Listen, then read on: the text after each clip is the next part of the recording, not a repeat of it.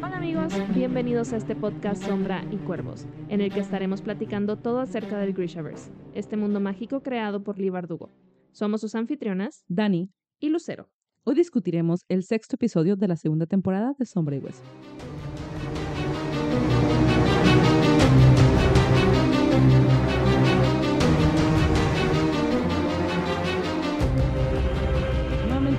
Gracias por acompañarnos en esta nueva emisión, que es nuestra sexta sesión discutiendo la segunda temporada de Sombra y Hueso.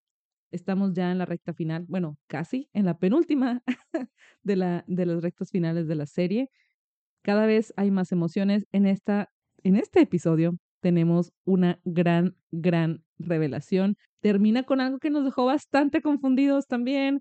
Y aparte los cuervos tuvieron sus propias revelaciones internas. Así que preparémonos para un episodio lleno de acción, emociones, angustia. Muy intenso, en efecto. Justo ayer un amigo me mandó un mensaje porque apenas está viendo la serie y me dice, ya empecé el 6 y al rato me mandó así como 20 mensajes seguidos de que me desvelé porque la terminé, según yo nada más iba a ver un episodio, pero luego me enteré de que el amigo es el amplificador y así se fue.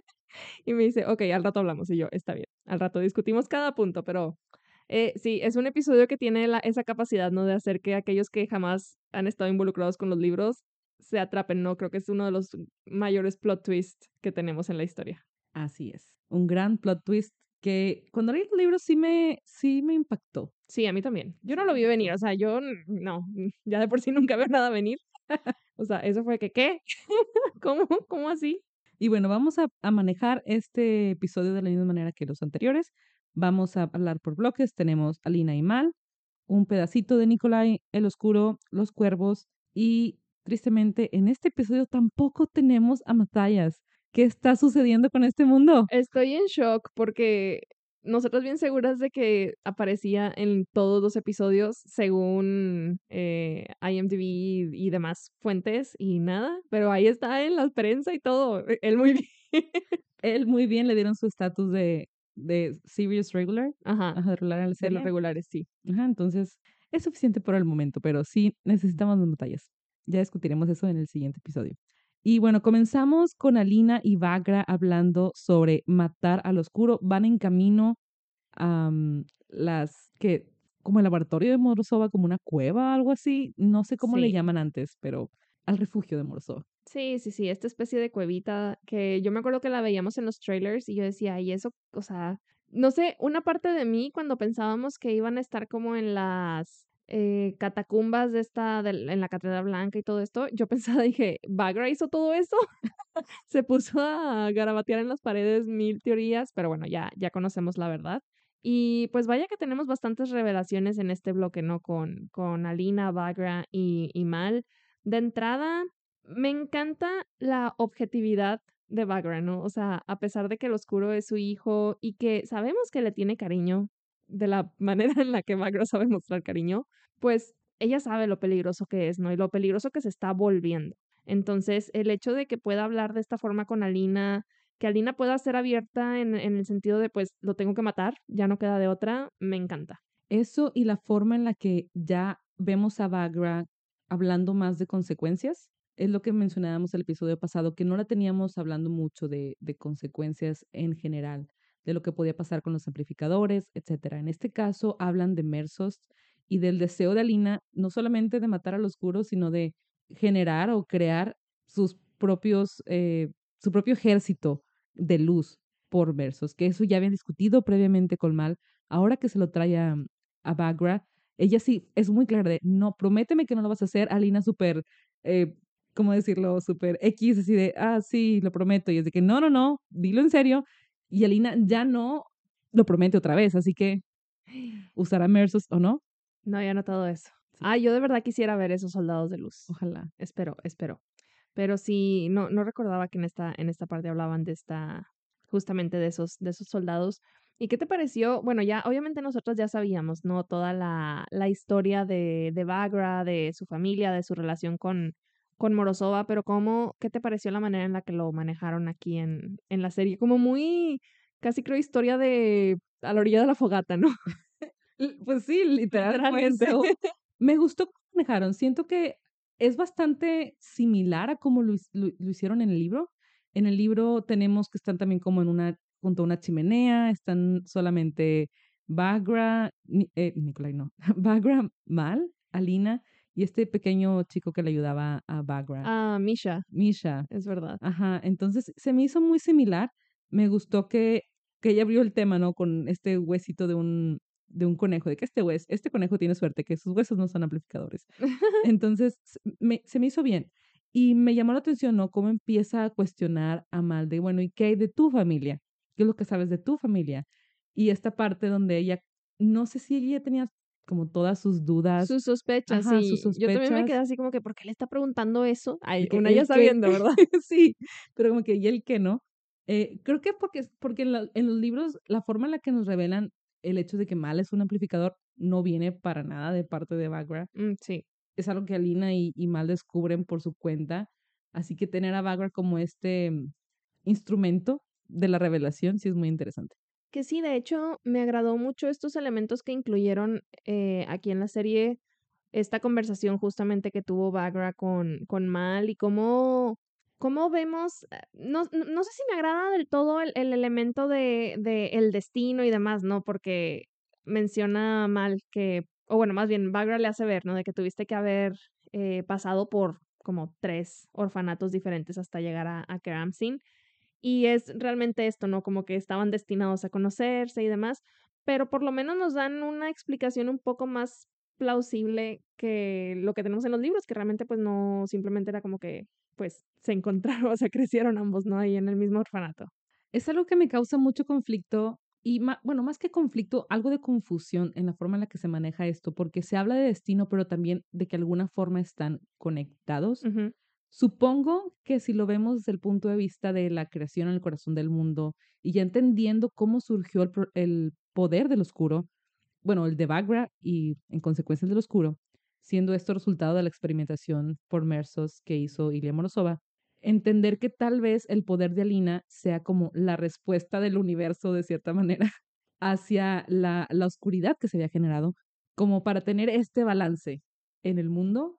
Entendemos en ese caso que siendo mal también, teniendo como residuos de Mersos a través de toda su línea, su árbol genealógico, se entienda que haya esta como conexión de ella es la respuesta al problema que esta línea generó.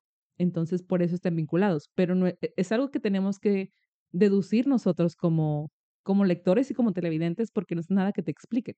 Ajá, sí, no, la verdad es que yo ni siquiera lo había razonado y de que sí. O sea, lo de Alina sí, pero sí, lo de Mal es como que es nuevamente este, este momento en el que todas las piezas encajan de alguna forma, ¿no? Y es como que todo, todo está muy fácil hasta cierto punto. Pero bueno, es lo que es. Me encanta, eso sí, la manera en la que abren la puerta de ya cuando llegan por fin al, al vamos a llamarlo laboratorio de Morosoa. Cómo tienen este mecanismo de la sangre, que bueno, no es algo que hayamos visto antes, es obviamente un elemento completamente original. No me quejo. Lo único que quisiera es pues como tener un poquito más de contexto de cómo logras eso, o sea, qué tipo de magia o ciencia estás usando. Mersos. Supongo, porque sí. deben de tener alguna parte de Mersos en su sangre. Si Ilya Morozova estaba como contaminado con Mersos. Mm, interesante, interesante. Pero bueno, pues ya por fin llegamos a este, este laboratorio. Qué caótico realmente. Esta, esta historia de las dos tumbas, digo, de entrada cuando, cuando mm, Bagger estaba contando su historia, me da mucha risa que Alina de que no, es que fue un accidente, de que no estás escuchando, no estás poniendo atención.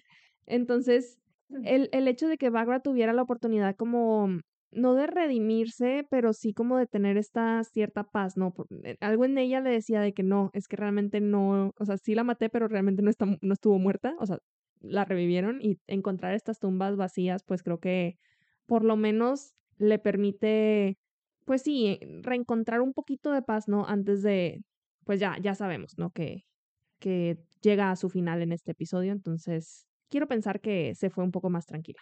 Sí, porque ella sabe que su tiempo terminado, ¿no? Que cuando termine con el oscuro o cuando por lo menos ayude lo suficiente a Lina, todo lo posible, su tiempo habrá terminado, su misión será, se habrá completado en el mundo.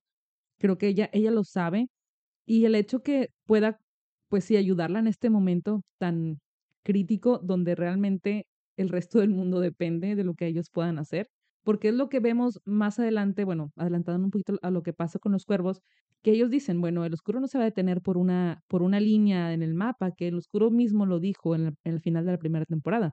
Él no se va a detener, es, es capaz de usar la sombra como un arma, entonces el mundo entero depende de lo que ellos sean capaces de hacer y ella obviamente siente responsabilidad porque pues al final de cuentas es su hijo. Claro. El poder que tiene él también lo comparte ella.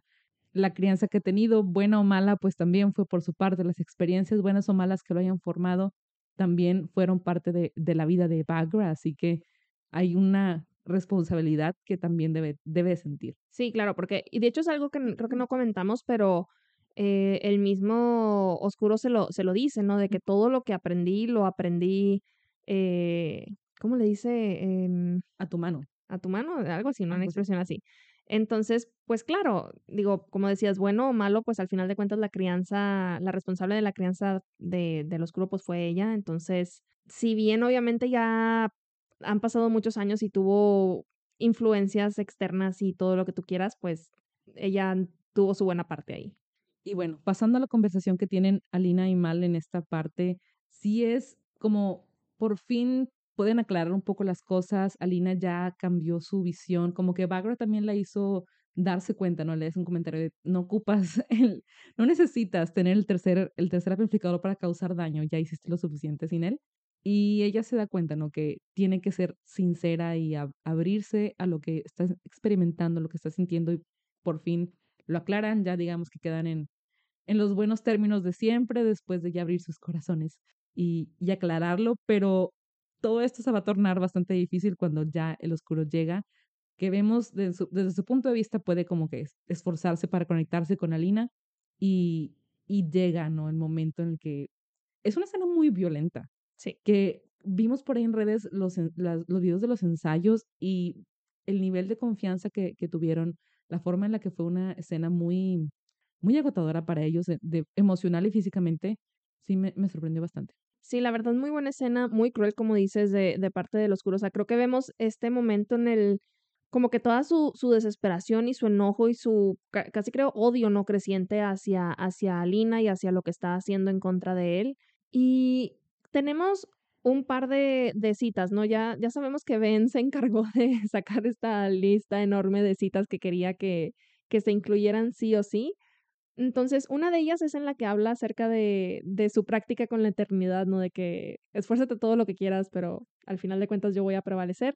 Y la otra es esta de te voy a quitar todo hasta que no tengas otro refugio más que yo. Que estoy muy enojada por el hecho de que hayan usado esa cita como título del primer episodio cuando no tenía nada que ver con el primer episodio. O sea, ¿por qué no lo usaron aquí? Digo, entiendo que ahorita estamos lidiando con los dos episodios que son las, las, las frases de Toli y Tamar, ¿no? Que no, no, no puedo recordar.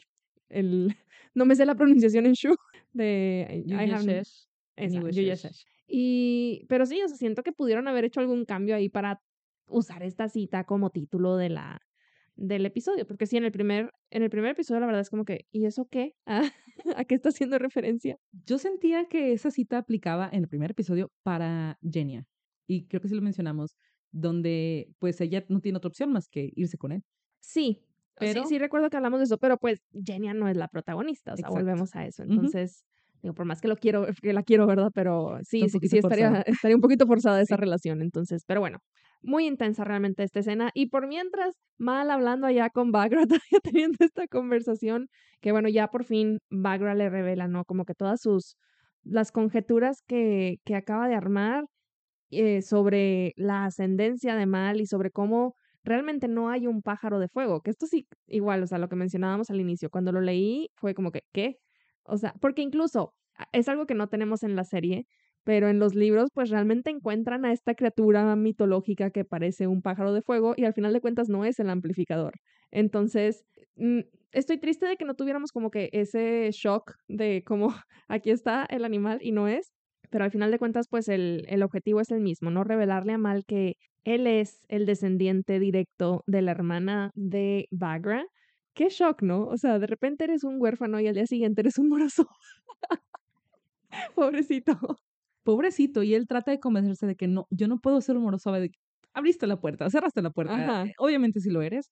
Entonces, esta lucha que Mal también tiene que aceptar, porque obviamente lo pone a cuestionarse toda su relación con Alina en que está fundamentada, porque como Bagger le dijo, o sea, llegaste con la, ampli- con la amplificadora, ¿no? Con la invocadora del sol porque era tu destino encontrarte con ella. Entonces, si solamente los une el destino, cuando ese, o sea, que, que sus sentimientos no tienen nada, sus decisiones tampoco jugaron ningún papel. Entonces, eso también me imagino que debe estar pasando por su cabeza y cuestionándose literalmente su existencia. Así que, pobrecito mal, es un Pobre shock muy mal, fuerte. realmente, o sea, va de una a otra. Pobre, ya denle, denle chance de, de respirar. Pero pues bueno, ya por fin regresan a la cueva y justo a tiempo, ¿no? Porque tenemos ahí a Lina. Me imagino el shock de, de Mal, que pues obviamente él no está viendo al oscuro en ese momento y llega Bagra, ¿no? A, a hacer como esta especie de conexión y, y logran ya eh, pues poder tenerlo físicamente por ahí. Y el enfrentamiento entre Bagra y, el oscuro me encanta, me rompe el corazón.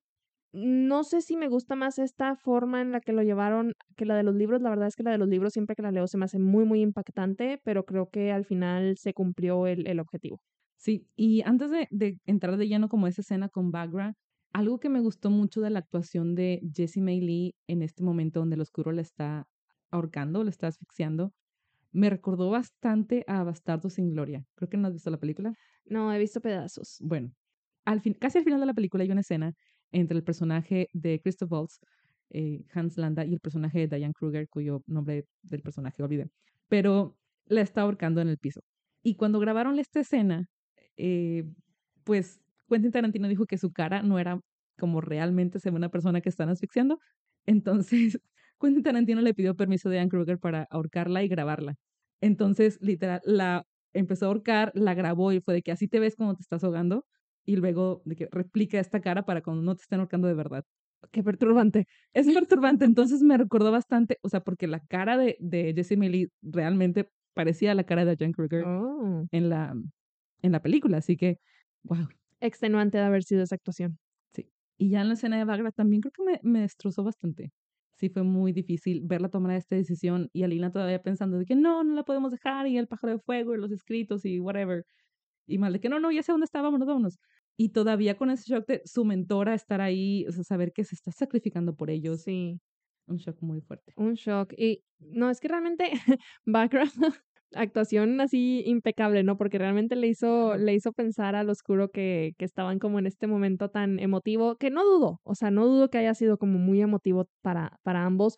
Me gusta mucho que podamos ver realmente este sentimiento real eh, de, de parte del oscuro, ¿no? O sea, ya, ya hablábamos de que en algún lugar de su oscuro corazón realmente tiene este, mm, no sé, este cariño, por decirlo de alguna forma, respeto por, por su madre, por más que pues sabemos que la tuvo en una jaula y demás. Es muy, muy, muy retorcido este muchacho. Pero, pero vemos, ¿no? Que, que realmente pues su, su intención nunca había sido como quitarla del camino. Siempre era como que pues te tengo como una especie de, de obstáculo, pero pues ahí estás, al ladito, ¿no? Al margen. Entonces, el ver que al momento en el que sus, sus Nicheboya la atacan y como él intenta detenerlos, pero pues no puede porque sabemos que no está en completo control, si es como que, wow, mis respetos para la actuación de Ben Barnes, digo, no, no me quedaba duda de que iba, que iba a ser un, un excelente trabajo. Y pues Bagra no se diga, ¿no? Ahí como que, no, sí, la, la frase que me encanta de, de que sepas que, que te quise y que no fue suficiente, me super rompe el corazón. Pero bueno, logra cortarle el brazo, que al final de cuentas creo que era lo que quería lograr.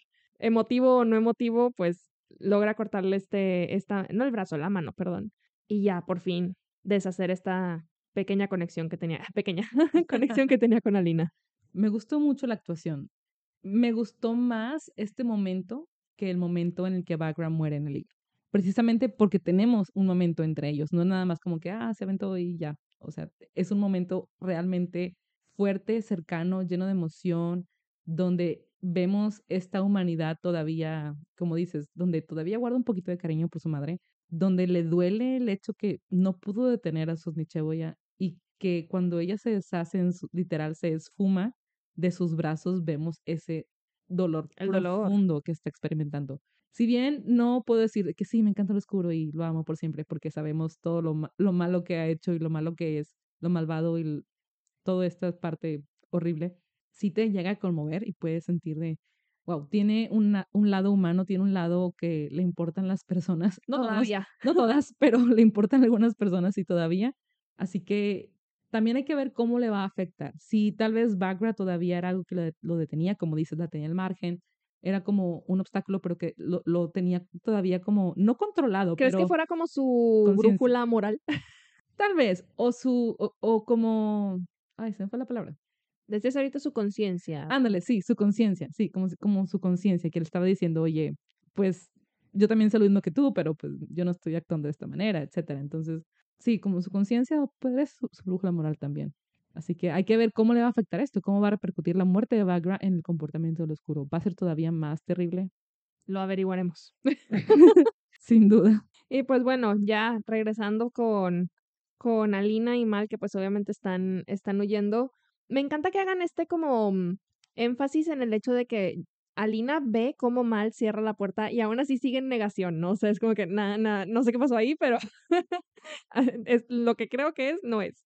Y, y pues ya cuando por fin llegan a la, a la fortaleza, me da muchísima, muchísima cosita, mucha lástima cuando, cuando pues ya dicen, ¿no? Que, que perdieron a Bagra y cómo tanto ella como Jenya pues se envuelven en este abrazo porque pues de alguna forma u otra Bagra la salvó un par de veces. Sabemos pues el papel súper importante que, que jugó Bagra para, para Alina durante pues todo su, su tiempo, ¿no? Tanto en el pequeño palacio como en estos últimos, eh, estas últimas interacciones. Y pues Jenya, para Jenya es la salvadora, ¿no? Porque es quien la sacó de esa jaula en la que la tenía el oscuro. Entonces, sí es muy conmovedor ver que pues Bagra siempre fue un personaje muy duro, muy difícil, pero aún así logra conmover de tal forma a las personas. Sí, me da, me da mucha cosita también, pero ellas saben que Bagra siempre, dentro de toda su dureza, de toda su, no quisiera decir crueldad, porque no creo que lo era, de su rigidez, buscaba lo mejor y las, ah, por lo menos a Lina, eh, por el tipo de relación que tenían, siempre la, la impulsó a, a retarse, a superarse y que el sacrificio que ha hecho lo ha hecho por todos ellos. Y ya después de esto tenemos a Alina y Mal, que por fin pueden tener una relación en privado, donde Alina ya le, perdón, Mal le confiesa a Alina lo que está pasando con los amplificadores, que eres el pájaro de fuego, toda esta parte donde, ay, la verdad es que estoy sor- sorprendida porque hace rato que vi el episodio para prepararme para, para la grabación, lloré con esta escena y yo, ¿En ¿qué serio? rollo? ¿Por qué nunca? Todas las veces que lo he visto como 10, Oh, no había llorado hasta ahorita. Wow, no, yo no, creo que no me hizo llorar, pero sí, ya fue como que un, ay, por fin, o sea, ya están hablando ya todas las cartas en la mesa, o sea, estaba muy cansada de tanto secreto y tanto tú esto, tú el otro, etcétera, entonces ya es como que ya, por fin, digo, obviamente es una conversación difícil, a Lina le va a costar muchísimo trabajo aceptarlo, entonces, pues por lo menos pudieron tener ya su, casi su noche de bodas, pero no están casando no están casados, así que, pero pues ya no, es algo que, que venían postergando eh, desde el inicio de la, de la temporada, como poder estar en ellos dos solos. Y ahora sí que también vemos en esta escena por qué se necesitaba a ese coordinador de intimidad. Aclarado todo. Aclarado todo. Me imagino que los fans de Malina, muy contentos. Espero. Deberían de. estar. Deberían de. Sí. y bueno, terminamos con esto todo el bloque de Alina y Mal y tenemos una poquita, muy poquita interacción de Nikolai o intervención de Nikolai. Lo vemos llegando eh, al fuerte donde se encuentra con Dominic, que morí, morí de emoción. Quienes hemos leído El Rey Marcado sabemos quién es Dominic, sabemos lo importante que es para Nikolai y de verdad fue, fui demasiado feliz cuando lo vi. Oye, qué guapo. Sí. y yo así que, "Hmm, ¿quién eres? Y los de que Dominic. Y yo, ¿qué? Sí, yo también la verdad me sorprendí bastante de que lo tuviéramos, eh, digo, no, no me voy a meter spoilers del Rey Marcado, los que, los que ya lo leyeron saben, pero sí fue como que, wow, ¿qué está haciendo aquí? pero sí, esta, esta plática acerca de, pues tenemos estos, estos mini comentarios, ¿no? Acerca de- del pasado eh, de, de Nicola y de cómo se conocieron, de cómo se hicieron amigos, que de verdad espero que tengamos oportunidad de explorar un poquito más sobre eso más adelante o en una tercera temporada de Dos Cruzados. Pero me, me encanta ver la relación entre, entre ellos dos. O sea, se me hace súper, súper bonita. Me encanta, son como dos hermanitos. Y tenemos también a David y a Genia siendo súper hermosos. Me encanta cuando llegan el mini discurso de Nicolai, de que tenemos aquí a los Grishas también. eh, somos como camara- camaradas en. como camaradas. Camaradas. comrades, camaradas en armas, ¿no? Hermanos en armas. Y vamos a como a pelear juntos, ¿no?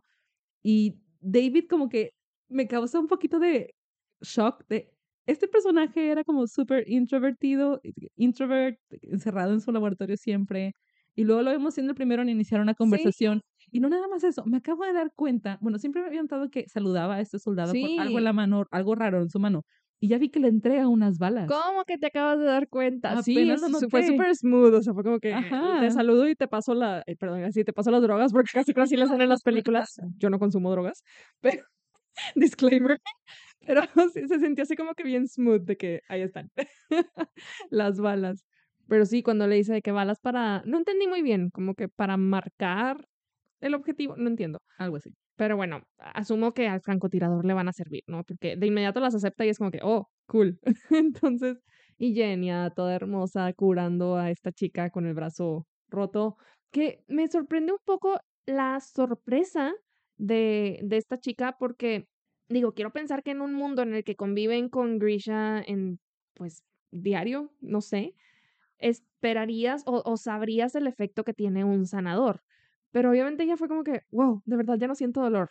Digo, asumo que nunca había sido tratada por una Grisha, pero fue como que, no sé. Sí entiendo la sorpresa porque vimos desde la primera temporada cuando Mal queda herido que a él lo mandan de que con un doctor X Oh, y solamente a los. Grishas los atienden los sanadores. No recordaba ese dato. Qué desperdicio, ¿no?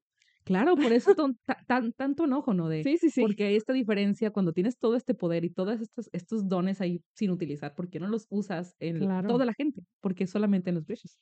Wow. Si no, no recordaba ese detalle. Pero bueno, entonces, hasta ahí fue nuestra intervención de Nikolai de momento. Y pasamos a este, pues este bloque de, del oscuro, ¿no? Digo, obviamente ya nos adelantamos un poquito con esta escena que tuvo con, con Alina, pero de entrada, esta escena que tenemos eh, cuando están al, al borde de este como acantilado y utiliza el corte para destruir todo un campamento me impactó muchísimo, porque creo que hasta ahorita habíamos visto pues el corte en, bueno, nos queda claro que en una escala muy pequeña. Y la manera en la que de repente se hace grande, grande, grande y ¡pum! destruyó, no, mm, no sé, metros, kilómetros tal vez de, de, de tierra y escuchas los gritos allá a lo lejos y fue de, te hace, te hace realmente ser más consciente, ¿no? De la, pues del peligro que representa este hombre. Sí, y tenemos el contraste, bueno, con sus secuaces que ya sabemos que no nos, no nos agradan para nada. Sus respuestas de, pero es que ¿por qué ya acabamos esto? ¿Por qué no vamos al Karamzin? Y es de que te tengo que explicar todo, no sé, me dio como una, una vibra medio extraña este personaje, la Inferni. Ah, sí, no recuerdo su nombre. Creo que no lo han va- dicho. va- no, creo que no, pero sí lo dicen en algún momento, ¿no? Sí, Creo que empieza un V, pero bueno. en fin, no me agrada. Y bueno, ya habíamos hablado acerca de las siguientes escenas, que son eh, este enfrentamiento que tiene con Alina. Obviamente sabemos que se queda sin su mano. Y lo último que vemos de él, pues es que este chico, Vladim, decíamos, perdón, siempre confundo, no- nunca sé si es Vladim o Vadim, pero bueno, Vladim, que le está poniendo este nuevo, esta nueva mano, como una especie de prótesis, que me da mucha risa, porque por un lado digo, se ve bien falso, como que trae un guante muy grande que le hace ver la manota así que al doble del tamaño de una mano normal. Pero también vemos que le pone, o sea, al momento en que está fusionándola con su piel, le pone justo el polvo, ¿no? Mencionabas hace rato de, de los huesos de Bagra. Y era lo que nos sacaba mucho de onda, porque decíamos, pues el, el oscuro ya es un amplificador, ¿para qué necesitas eh, el efecto de, de los huesos de Bagra? Y la única explicación que, que podemos encontrar es que pues quisiera ver esos últimos momentos, ¿no?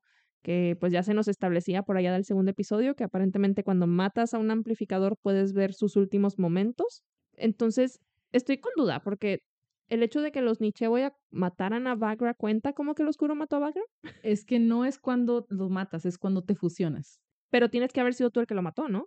Mm, pues sí, supongo. Hmm, Son dos cosas distintas. Ah, mm, espera, porque estoy pensando en cuando Alina mató, bueno, Alina no mató al ciervo. Alina no mató al ciervo. Pero dijo que sí había visto sus últimos momentos cuando se fusionó. Sí. Ah, no, entonces sí, tienes razón. Sí. Mm.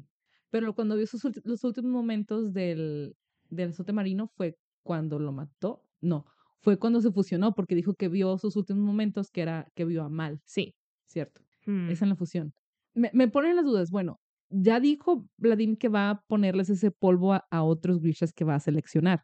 Ellos también van a ver esos momentos de Bagra. Todos se van a enterar de lo mismo que el oscuro vio, o cada quien va a ver de qué momentos diferentes que son más relevantes para ellos, o de qué momentos random de la vida de Memoria selectiva. Sí. Traída a otro contexto. ¿Quién sabe? ¿Quién sabe? Tendremos que esperar a que realmente... Bueno, a ver si, si vemos ¿no? esta aplicación a- al resto de los, de los Grisha. Curioso. Nuevos curioso. elementos que considerar. Y con esto brincamos al siguiente bloque, que es ya el tercer y último bloque. Cuarto, cuarto y último Cuarto, bloque. sí. Sí, cuarto y último bloque de los cuervos.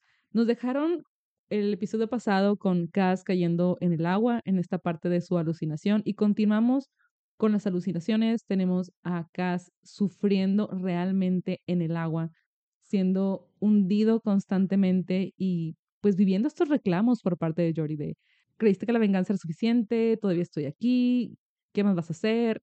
Y más y más. Y vemos realmente a Cass pues experimentando mucho dolor. Tengo, tengo un pequeño paréntesis que a lo mejor va a ser un poco de quiebre con la seriedad de esta escena, pero la transición de eh, el, la transición de Cass de su mm, caída hacia esta sueño alucinación es la única que me gusta. El resto se me hicieron muy de transiciones de PowerPoint, no sé cómo poner. De verdad fue como que aquí gastaron cero budget en animarlo.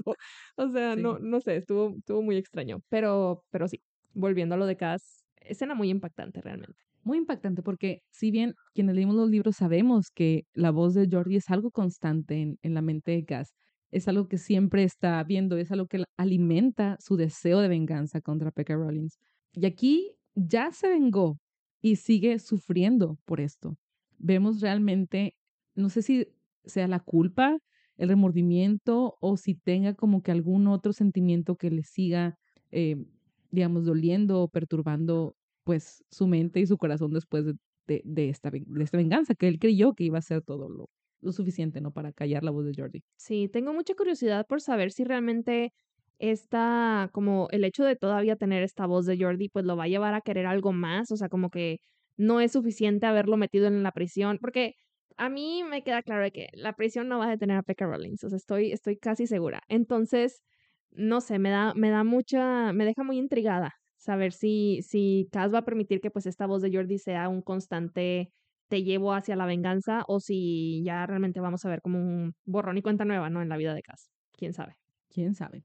Después tenemos la alucinación de Inesh, que a todos los fans de Kanesh nos tuvo muriendo, porque es de esta escena la imagen que habían sacado como promocional, donde vemos a Cass, donde creíamos que le estaba dando un cuchillo, Sí. y ahora sabemos que se lo estaba quitando. Haciendo mil conjeturas de que es la noche en la que le da su primer cuchillo y no sé qué. Y luego teníamos a Amita en todas las entrevistas soltando como que pedacitos de que no, es que van a poder hacer algo que nunca hubieran podido hacer y no sé qué. Y yo, ¿de qué está hablando? Entonces sí, o sea, yo de, de las teorías que discutimos era que no, no, de seguro va a ser un sueño o este algo por el estilo, no o sea, porque no, no creía que nos fueran a dar como que este tipo de contacto cuando está tan fuera de personaje a estas alturas. Entonces, sí, ya vimos confirmado que pues en efecto era una alucinación con la cual estoy muy, muy satisfecha. no me quejo de nada. De mi parte tampoco, no hay quejas para nada. Me encantó la escena y creo que algo que me gustó más todavía fue la reacción de Inés de esto no es real. Ay, me parte el corazón. Me parte el corazón, pero es tan real, como- o sea, bueno, tal vez, o sea, cuando sueñas algo que, por ejemplo, te asusta o estás, algo que te parece realmente irreal en tu sueño que te convences de esto es mentira, esto es un sueño, estoy soñando. Sueño lúcido. Ajá, y que estoy despierta, puedo despertar, esto es un sueño, ¿no? Y te levantas, es algo muy, muy real, que dentro de todo lo que estaba pasando su cuerpo, literalmente de, eh, pues, lo que, la química y que se estaban Y muriendo este, todos. este anhelo realmente que tiene Inés de, Sí. o sea, vemos que esto es realmente lo que quiere ella, ¿no? O sea, sabemos que pues ella también tiene, tiene sus problemas de, de contacto por todo su pasado en el, eh, en el menagerie, en la casa de las exóticas, de las fieras. pero ella anhela este, poder llegar a este punto con Cass, entonces es muy revelador. Revelador y triste y no sabemos si algún día los dos estarán listos. Esperemos que sí. Por el bien del fandom. Por el bien del fandom. por el bien de nosotras, y porque yo dejé de respirar, de verdad, con esta escena, hasta que Inés dijo, no, esto no es real, y yo, no, de, quédate ahí. Vive este sueño. Estabas a punto de besarlo, pero bueno. Rayos. No se nos dio, no se nos dio. No se nos dio. Y en contraste completo tenemos la alucinación de Jesper, que es el único que tiene un sueño bonito. Bonito. Digo, sí le dolieron muchas cosas porque tuvo este sueño con su mamá, pero le ayudó bastante a aclarar como tantas situaciones, sobre todo que surgieron después de la conversación con Wyland que acababa de tener antes de entrar a este cuartito. Y me encantó, me encantó que le diga conejito. No me acuerdo si le dice así en los libros. Mm, yo tampoco, pero esta, esta escena sí me hizo llorar a mí. O sea, cuando, cuando están hablando precisamente de, de mm, pues el sacrificio que hizo Aditi, ¿no? Para poder salvar a esta chica y que le decía, pero es que yo también te necesitaba y yo así de, voy a llorar, no me hagan llorar. Pero sí, me encanta. No, no, no, es que la escena es tan hermosa. Desde que entramos con este, e, este, ¿cómo se llama? Esta secuencia de disparos que digo, wow, qué pro. Y el, el vestuario de Aditi, digo, wow, es hermoso su vestuario. Impresionante. Y pues en general, toda la conversación fue tan, tan preciosa, tan wholesome. Es como que denme más, más interacciones de Jesper con su mamá. Fue como muy, ajá, muy, muy bonita. Sí te llena el corazoncito, pero también el hecho de que Jesper pueda empezar a sanar sí. sus heridas y su relación con su poder también, porque le dice, es que pues yo ya no quería usarlo porque papá me hizo prometer que ya no le iba a Por, para no encontrarme en esta situación como tú, para no, pues básicamente para no morirme. Y la visión que le da su mamá de esconderte no va a salvarte. Esconderte no va a salvarte. Y le dice, arriesgas tu vida por tus amigos.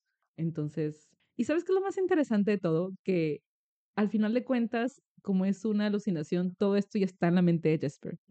Es básicamente Jesper teniendo una alucinación, una, conversación, consigo, mismo. Sí, sí, sí. Entonces, eso es lo, lo, fuerte que muchas veces creo que necesitamos tener como estas conversaciones con nosotros mismos para aclarar muchos asuntos. Ay, wow. Sí, no, espero, espero que volvamos a ver a su mamá de perdido en algún flashback o algo, porque imagínate, imagínate que lleguemos a tener un flashback de Jesper chiquito con su mamá, me voy a morir. Voy a gritar, me voy a morir, de verdad. Sí. Y bueno, nuevamente en contraste tenemos también la escena de Tolia, que Tolia de inmediato, decíamos la, la, semana pasada, ¿no? Que empieza a hacer estos como, iba a decir ejercicios de respiración, no. Eh, Más o menos. Pues sí, ¿no? Está, eh, controlando su pulso, pero pues al final de cuentas también cae en esta alucinación, no sin antes lograr llamar a Wayland, que bueno, allá anda viendo las mariposas. Él está feliz. Pero, no, qué, qué trauma, o sea, tú y yo tenemos hermanos, entonces sabemos lo, lo, lo, impactante, ¿no? Lo traumante que, que debió haber sido para él, pues obviamente él no sabe que está alucinando. Entonces, el, el encontrarse a su hermana con atravesada por esta espada y que luego le diga que pues había sido él mismo quien, quien la, había, la había herido, te hace ver como uno de estos mayores miedos, ¿no? De, dentro de la, de la mente de Tolia. Sí, efectivamente, así fue como lo pensé, que cada quien vio cosas distintas que no se relacionan en su origen. Tolia vio su peor miedo, eh, Inés vio su mayor deseo, Jesper pudo resolver problemas y Cass vio como algo que lo atormentaba. Su conciencia. Ajá, su conciencia. Entonces, cada quien vio cosas muy distintas que no tenían relación, lo cual realmente creo que nos, nos pone, ¿no? Como en el, en el estado mental que cada quien tiene en ese momento. Muy fuerte, pero bueno. Dejemos las alucinaciones por un lado y vayamos ahora sí a Wyland salvando el día. Tolia le habla, Inés logra despertar y me encantó que Wyland luego, luego, súper preparado, ¿no? Hace su, su, bomba. Su, su, bomba y trae un martillo. Y me encanta su martillo. Quiero ese martillo. Está padrísimo, está súper útil. Estoy casi segura de que tengo algo así similar en la casa. Genial. Creo. Por ahí debe de andar, lo buscaré. Pero sí, no, o sea, de volada fue como que pensamiento súper rápido, no, no, no perdió el tiempo. Y creo que vemos la conexión, ¿no? Con, con estos químicos que estaba buscando en el episodio anterior. Y es justo esta explosión controlada, ¿no? De la que hablaba de cuando juntas este químico con este otro polvo y no sé qué. Y yo, oh, mira qué padre que lo vengan a usar aquí.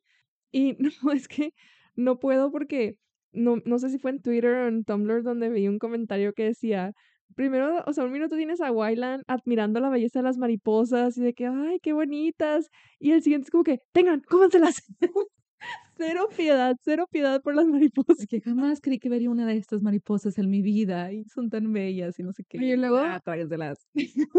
decían en las entrevistas que, que las mariposas que les hicieron para que se comieran sabían bien fe. Y yo, ¿por qué no se las hicieron de azúcar o algo así? Es lo que yo pensé, podrían haber sido de como de oblea. Ajá.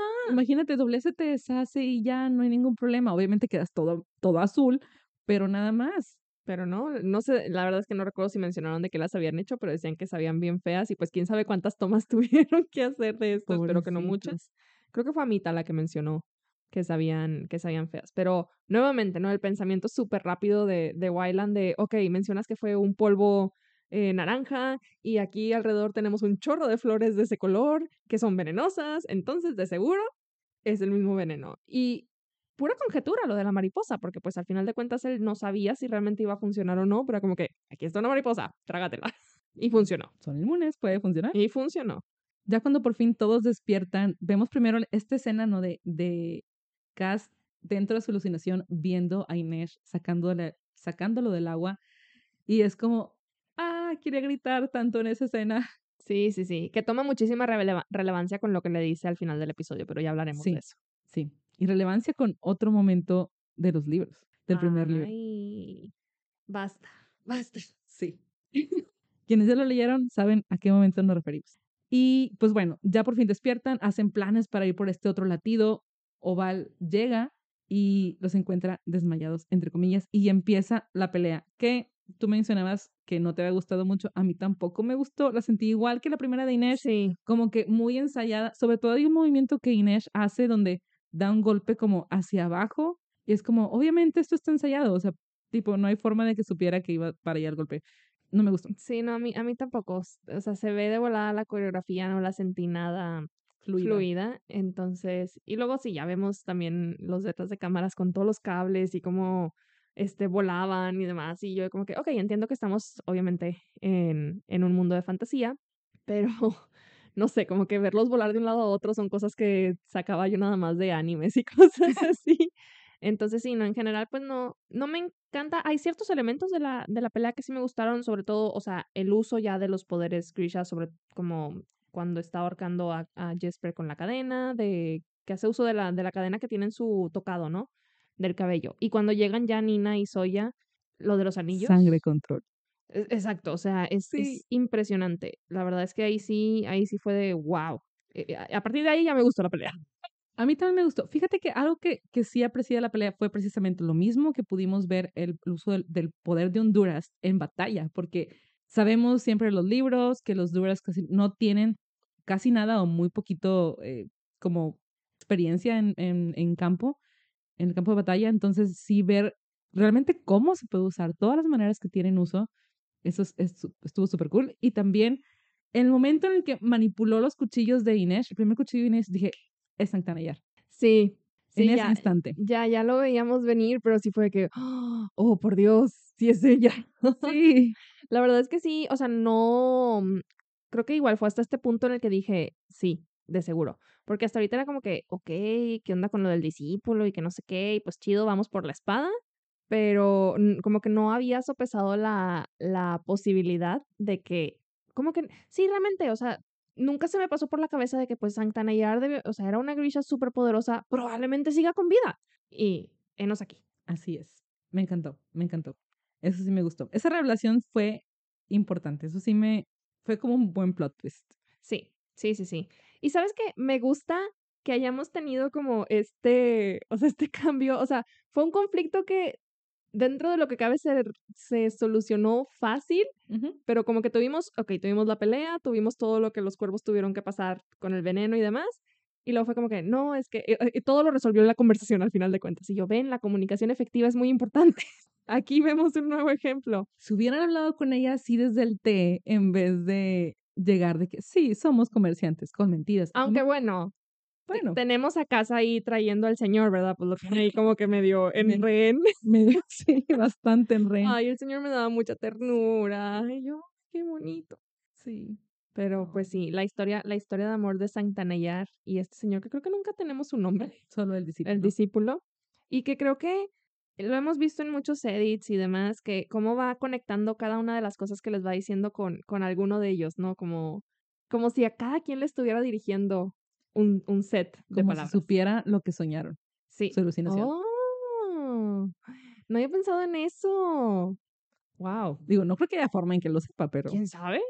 ¿una Grisha tan poderosa? No lo sé, no lo sé. No lo sé. Pero sí, wow. Y me, ya, ya por fin cuando Tolly interviene, ¿no? De que, no, sí, la santa de Shu también y eh, ella es justa y benevolente. Y yo así que benevolente. ¿De dónde? Ah. No sé, no sé. mates. Hubiera, hubiera hecho, o sea, hay muchas cualidades que hubiera rescatado de Alina. No hubiera usado esa en específico. Creo que bueno, simplemente no ha tenido la oportunidad de demostrar esa cualidad. tal vez, tal vez. Es lo que yo creo. Eh, porque random, o sea, estaba pensando en esto que hicieron de para la consideración para los Emmys de los actores y está incluido Archie. Y sí me quedé pensando de que, bueno, creo que Archie yo no lo hubiera puesto. Porque no es porque no crea en su talento, es muy talentoso, pero yo no he visto que haya tenido la oportunidad precisamente de Mm. demostrar todo ese talento que él tiene. Porque he visto como trailers, otras escenas, otras cosas que ha hecho, pero como que en esta temporada no tuvo tanta oportunidad de sacar como que al máximo esos talentos, a relucir. Ajá, entonces dije, pues a lo mejor no quedaría él, yo no lo hubiera propuesto porque no ha tenido la oportunidad, pero no lo fin, hemos visto. Talentos ocultos. ese fue su fue, fue un paréntesis muy random, pero pero sí. ¿Y qué tal? ¿Qué te parece que, que Santanellar solo acepte darle la espada a Jesper? De todos, de todas las personas ahí presentes, es como que no, solo a él. Todos los demás fuera de mi casa. Me gustó, creo que Jesper necesitaba que otra Duras tuviera una conversación con él, porque ya tuvo la conversación con su mamá, pero le faltaba como ese reassurance, esa, no sé cómo decirlo en español, perdón, Sí, como, como estar como seguro, ¿no? Que lo, que lo validaran. sí, que ándale, validaran esa que- validación. ajá, que necesitara esa validación de, de, está bien, o sea, no pasa nada si ahorita eres un mal, un mal Duras, de que eres un pésimo Duras, y esto es muy grande para ser un pésimo Duras, dándole a los, Que a no los fuiste a la traumas. escuela. No, y da- sobre todo me da risa que es demasiado grande para que seas un pésimo Duras. Y todos los traumas de Jasper en la la edad. edad. Que yo no tengo tantos años. Ajá, entonces ver, ver eso también me, me dio risa, pero el hecho que él pueda sentir de, está bien, me voy a poner al corriente, voy a hacer el trabajo que tengo que hacer, eso me gustó. ¿Te imaginas si Jesper en algún momento regresara para pedirle que entréname? Se volvería así que un Justo máster. Lo pensé hoy de que, ¿qué tal si Jasper tuviera como que un super mentor y aprendía de que súper trucos Como en Avatar. se elevaría? Sí. Todos Sí. necesitan, todos necesitamos un, o sea, un mentor, sí, realmente. Creí que ibas a decir un suco, pero sí. Bueno, ah, también. ¿Por qué no? Sí, sí, sí, pero wow, la espada, la espada en sí me encantó. Está hermosa, se ve como si fuera de cristal, es una cosa casi como si estuvieras viendo a, a través de ella. Ajá, Y, y tiene mucho sentido porque de cierta forma es como si fuera de luz porque va a cortar la sombra. Oh, sí, sí, sí, nice, nice. Me agrada ese elemento. Muy bonita. Pero me da mucha risa que ya es como que le entrega la espada y, y le da todo este speech, ¿no? También de, de oportunidades y demás. Y sale y le entrega la espada así como que, ¿a, quién se la deja? Inés, ¿no? Así como que, ten. Porque te acabas de dar, te acabas de dar uno de los elementos más importantes de la historia Grisha. Y nada más te la diste así como si nada. Wylan es más importante. Wylan es más importante. Había que arreglar las cosas con él. Que eso me encantó. El hecho que también, igual, pudieron aclarar las cosas. Fue un episodio de aclarar muchas cosas entre, el- entre las parejas. Carta sobre la mesa, por fin. Por fin, comunicación, efectiva. comunicación. Pudieron ya comunicarse y decirse lo que sentían. Wylan diciendo, es que vi las cositas estas, las mariposas y las flores y quería decírtelo a ti, pero no estaba así. Qué bonito. Ajá. me encantó. Estuvo súper, súper tierno. Y la cara de, la, la cara de Cass de todos han perdido la cabeza. Es de que déjalos vivir su momento, están felices. Que Me encanta. Me encantan todos los comentarios que dicen de que, que, o sea, Freddy capturó a Cass al 100%. O sea, esa, esa hubiera sido 100% la reacción de Cass de verlos todos lobby-dobby. me encantó, me encantó. Y Nina y Soya hablando también de amor, porque Soya así de que no, de que Nayar está preparándose para un corazón roto y, y Nina así de que, pues, alguien va a venir por ti y te va de que a, a enamorar y, Por favor. ajá, y mi, mi, Ferdia- Fer- eh, ¿cómo Mi. Fierrano, que le dice mi bola de pelo, algo así le dice Slava Fur, Miss y- Love Fur, sí. y yo estaremos lejos, súper enamorados, fuera del, del mapa. Y Y no sé no qué. quiero que me vengas a decir nada. Sí, porque Soya está de que, sí, lo más importante, obviamente, Rapka. Ay, amiga. Es como esas personas de, me pongo la camiseta del trabajo. Hace cuenta, es lo mismo. No, no, no, por favor. Pero sí, estoy, estoy lista para ver quién llega por el corazón de Soya. En efecto. Guiño, guiño. Guiño, guiño. Y ya por fin tenemos esta conversación entre Inés y Cass. Que me encanta que primero los dos como que, no, yo no vi nada, no, yo tampoco vi nada. y ahora sí están como que igual poniendo eh, la- las cartas, ¿no? Sobre la mesa de, pues puede que sí haya visto algo. Y de que, ah, yo también. bueno, vamos a hablar de ello. Pero fíjate que aquí sentí a Cass como que estoy a punto de abrirme acerca de lo que vi. Y luego Inés es como que, no, cerró la puerta. Y yo, ¿qué está pasando? Se Se invirtieron, invirtieron los roles por completo. Y yo, no, es que, o sea, Cass te está abriendo su corazoncito de piedra. pero, pero pues sí, me imagino que, o sea, Inés ha de haber quedado muy traumada después de esa, de esa alucinación. Y como que el pensar, ¿no? De que, ¿qué tal si nunca vamos a llegar a esto? O sea, ¿para qué vivir con ese, con esa añoranza? Y lo que le dice, que es justamente las palabras que él usó con ella en la primera temporada de la esperanza, La esperanza es peligrosa, te nubla el juicio. que le haya regresado a sus palabras, debió ser muy doloroso para Cass de, oh rayos, he creado un monstruo, no Perdón, sé. perdón, me imagino, me imaginé un meme con Cass. No, no un meme, pero esos videos en los que algo sale mal y luego entra la musiquita de payasos. Me- Así me lo imaginé. Perdón, pobre Cass. Pobre Cass. Ya lo veo. No. Y eso es todo por esta semana. Muchas gracias por acompañarnos y los esperamos en la próxima donde discutiremos el episodio 7 de la segunda temporada de Sombra y Hueso. Y sin más por el momento, nos despedimos sin llantos. Sin funerales.